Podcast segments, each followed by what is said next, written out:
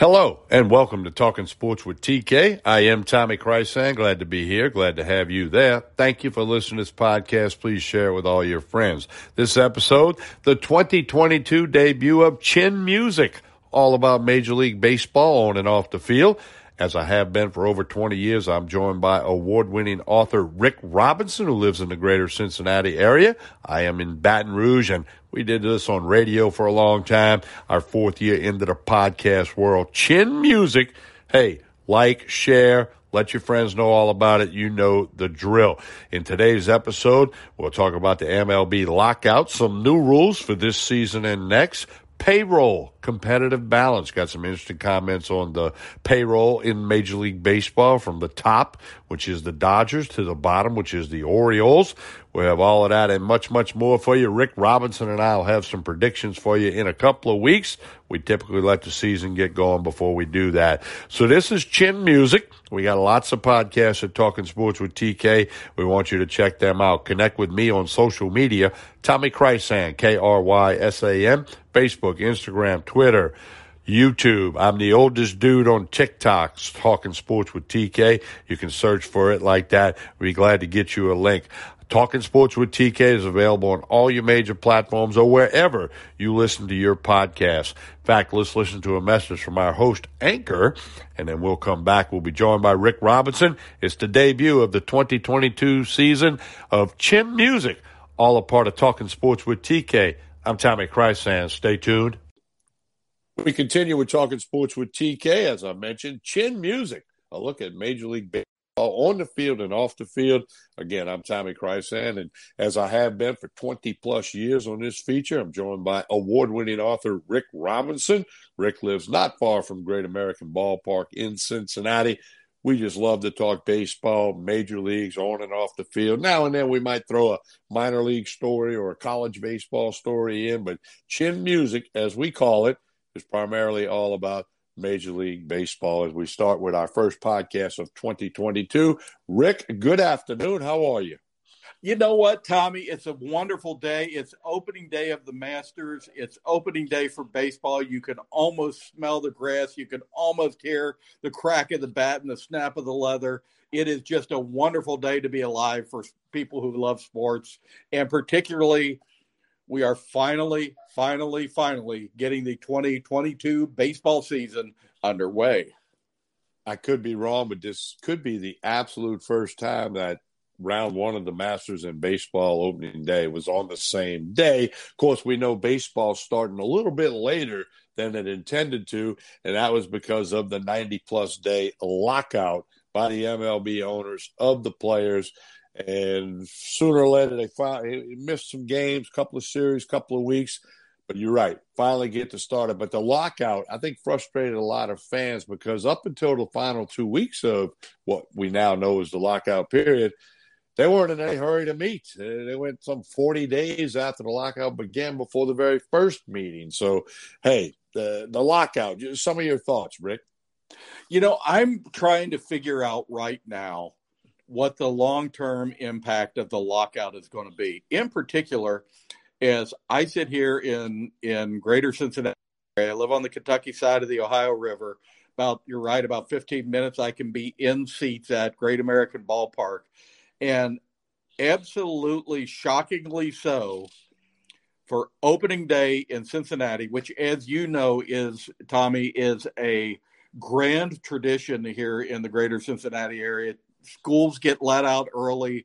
Uh, there's a parade. There is more stuff going on in Cincinnati there has ever been anyplace else. But I got to tell you, they haven't sold out next week's opening day game. Wow. I'm sitting, and that is to me just shocking. So I'm sitting back trying to figure out, is it the lockout that people just got disgusted at millionaires fighting with billionaires? Or is it the fact that the Reds are dumping salary? Now, we're going to talk salaries, and we're going to talk a little bit about the disparity of salaries in a, in a little bit.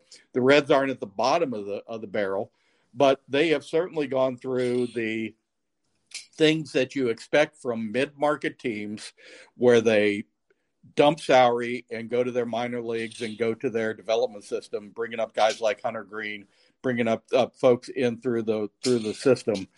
but there has been a lot of anger in the greater Cincinnati area for the dump that they have done with a lot of the players that people liked. Uh, but I can't figure out which it is. I can't figure out if people are still upset about the lockout, and I can't, but I can't tell on the other hand, if it's, if it's just Cincinnati because everybody's upset at the Castellini family for what they're doing. Well, I, I'll tell you, I, I give you this, the plain answer. I think it's a combo of those two. Time will tell. And then we got to look at other ballparks. Did they sell out? And then also what's expected of that team. Did they do a salary dump or or they somebody like the Blue Jays that have a lot of buzz around them and expectations are high, even though they didn't make the playoffs last year, came close but didn't make it. But Cincinnati, that's a unique story, and you know it as well as anyone, and I'm going to be curious to see how that does play out. I do. Yeah, Tommy, you know, it will be interesting to see how it all plays out. And I think one of the things that's going to happen as you take a look at ballparks around the country, owners are going to be looking at whether they're getting a return on their investment of the money they're putting into the salaries. I, I tell you what, I'm looking at right now, the payroll tracker for Major League Baseball, and the disparity between the top and the bottom, I think, is greater percentage-wise than it has ever been in baseball. And I think it's something we're going to be hearing about all season. I, I agree with you. And it's going to be interesting to follow that as well. And then, you know, see how it transferred to success in the standings, as they say, and, and the chase for the postseason when we get near the end of the season. So that's going to be a topic that's not going to go away because it is, is a huge gap. Max Scherzer of the New York Mets, his salary is more than the entire payroll of three or four Major League Baseball teams. And that's not good competitive balance from a salary uh, team salary you know, comparison. Well, at the top of at the top of the list is the Dodgers, who have a payroll of two hundred seventy-seven million dollars. And then you go to the bottom, and the Baltimore Orioles are spending thirty million dollars. And you take a look at that, and you realize, you know, the Dodgers probably finally figured out what the Yankees have been doing for years, and that is buying a championship.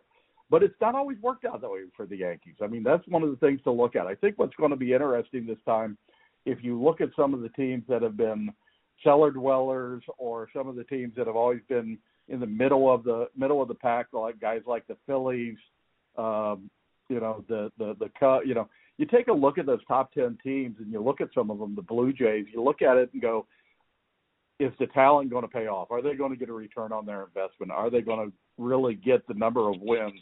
You know, maybe we'll replace W A R with, uh, you know, wins over salary, with W A S. You know, wins over salary cap uh, is what I think they're going to be looking at in this coming season. Yeah, that's going to be interesting to see how that plays out. Another thing that came out of the collective bargaining agreement uh, that was negotiated to end the lockout, uh, for this season, the universal D H, designated hitter in the National League, and then we got some other rules that will kick in in the twenty twenty-three season. Praise the Lord. Pass the biscuits. Thank God we finally have the D H in both leagues. There is the I, – I know you and I have had this discussion over many, many years, but I am so glad that now both leagues will have the designated hitter. I know you're not a big fan. You've been coming around. I've been I've been beating on you a little bit to get you to come around every year. Uh, I think you'll see a difference this year in, in the, the play. And I like the fact that we're extending some guys' careers that we want to go out and see. We're going to do it in both leagues now. Yeah, that, there's only a handful of pitchers that can quote-unquote hit or have any legitimate threat at the plate. Uh, a lot of them can bunt, but oh well. I do like the strategy of the pitcher. Do you leave him in? Do you take him out? The double switch. But I get it. Most people, chicks dig the long ball. Most people want to see a eight to six game, not a two to one game. And uh, it does uh, give more guys a career who can hit to be able to go to the plate and take an at bat. So I've kind of come around on it. As you said, you've been beating on me for years. I'm okay with it. It's part of the things I'm just going to have to get used to, and then we'll, we'll go forward. And uh, I think it'll be there permanently. This is not going to be something that'll flip back at some point in the future. You're going to have a designated hitter from now on in both leagues. And I'm a fan. they've expanded the roster a little bit from, from the early time, and I think that has to do with the short spring training. And I, it, let me ask you something, Tommy. I mean, think about this. Unless you're unless you're a pitcher, is spring training too long anyway? You know, in the old days, guys used to be, you know, work at the lo- local car dealership. They used to be a they used to do very things in the off season. They come in out of shape. Now they pay these guys to be in shape all year round. Is spring training too long anyway? It probably is, because you hit the nail on the head. If you go back many decades, spring training was so guys could get in shape and went to the warm weather climate to get in shape. Now, with the money these guys make, man, they're working out fifty-one weeks out of the year, if not fifty-two weeks out of the year. So, you know, other than pitchers' arms and all of that, they they, they have such, you know, arm care has, has become such a big thing. These guys are ready to go. Kevin Gosselin, who now throws for the Toronto Blue Jays, I sat with him at an L S U baseball game while the lockout was going on. He said, you know, he was a, he was in a medium mode of working out because they didn't know if the lockout would end in one day or one month or whatever. But he said he was ready to ramp it up as soon as he got that phone call that, that uh, you know, that camp would be open. So they all adjusted and planned for it. And heck, Rick, they're major leaguers. They are the elite of the elite baseball players in this world. To answer your question, it was probably too long anyway. But next year, it will be probably somewhere between what it used to be and what it was this year. I wouldn't mind having pitchers and catchers an extra couple of days and then going into a shorter spring training. I think that would be that would solve a lot of the issues going on here, because you're right. These guys are in shape. It's not like the old days when, again, I our old dear friend Jim Bunning, God rest his soul, used to talk about, you know, going to being a being a uh, broker during the during the off season, and then having to go down to uh, Florida to get in shape. That doesn't happen anymore. Well, and for those younger people who may be listening to us, the N F L used to have six exhibition games because guys had to get in shape for the season. And now they're down to, what, two or three exhibition games. So, anyway, so, yeah, I, we'll see what happens with spring training next year. But also next year, they're going to do away with the shift. They haven't totally defined that yet. They're going to make the bases eighteen inches instead of fifteen inches. And I, I talked to former big leaguer Jeff Reveille on a radio interview I did the other night. He said his twelve-year major league career, maybe twice, he was either safe or out by an inch and a half, which would be the difference in, in home plate to first base or whatever. I, I, I don't understand the reason for this rule, that inch and a half, but, you know, hey, I don't either. I don't know. I mean, to me, it's, I get it at first base. You you want to have less collisions, but you're still going to have a collision or two, you know, but uh, you're still going to have outfielders crash into infielders from that, trying to hit that, get to that pop up to no man's land. I mean, it's just part of the game. I don't understand that. The shift, look, I, I believe, hey, learn to hit the ball the other way and drop the puck, they'll quit shifting on you. But it goes back to what we talked about with the D H. Chicks dig the long ball. People want to see runs. Uh, guys are getting paid to hit home runs, not drop a buck down on the ground. So uh, I kind of get that one, and I'm just going to let her, myself warm up to the idea. Again, they haven't defined this shift. There's one way to get rid of the shift, Tommy. There's one way to get rid of the shift. Learn to hit to the opposite field. I agree one hundred percent, but but major leaguers don't don't uh, look at it that way. I, I'll give you the perfect example. I talked to a former major leaguer. Uh, this was maybe two summers ago. Joey Gallo, who's now at the New York Yankees. You know, they do this extreme strip, shift on him. He's a left-handed hitter. And one time when he was batting, I'm telling you, the shortstop was ten feet from second base. Everybody else is on the right field side of the bat. If, if he would have dropped the butt down the third baseline, it might have been a double. It, it would have certainly been a single. And I told a former major leaguer, I said, why would he do that? Because he gets paid to hit home runs. He's not going to drop the butt. I said, but he's also getting paid to get on base. He's also getting paid to help his team win. So it, it, it's, a, it's a fair argument, and there's a lot of people on both sides. Yeah, I, I just I just look at the whole idea and going, it's not the shift, it's the hitter. So there we go. The other, the final thing is we have to put up with the second base runner for one more season, but not in the playoffs. Uh, that, that's that's the only saving grace. Not in the playoffs. We yeah. will, we will have to put up with the silly second base runner rule for extra inning games. they Rob Manfred is so excited that no game went beyond thirteen innings last year, and I just think that's an abomination to the game. Uh, forget it. I don't mind staying for a thirteen-inning game. I can tell my grandkids. Well, it, if if I can get into semantics, I will. They call it a ghost runner. It's not a ghost runner. It's a real runner. Okay? I mean, quit calling it a ghost runner. A A ghost runner is like when you play in Little League baseball and you go, hey, guys, I'm going to hit this ball. Let's pretend there's a guy on third because you don't have enough kids at practice. That's a ghost runner.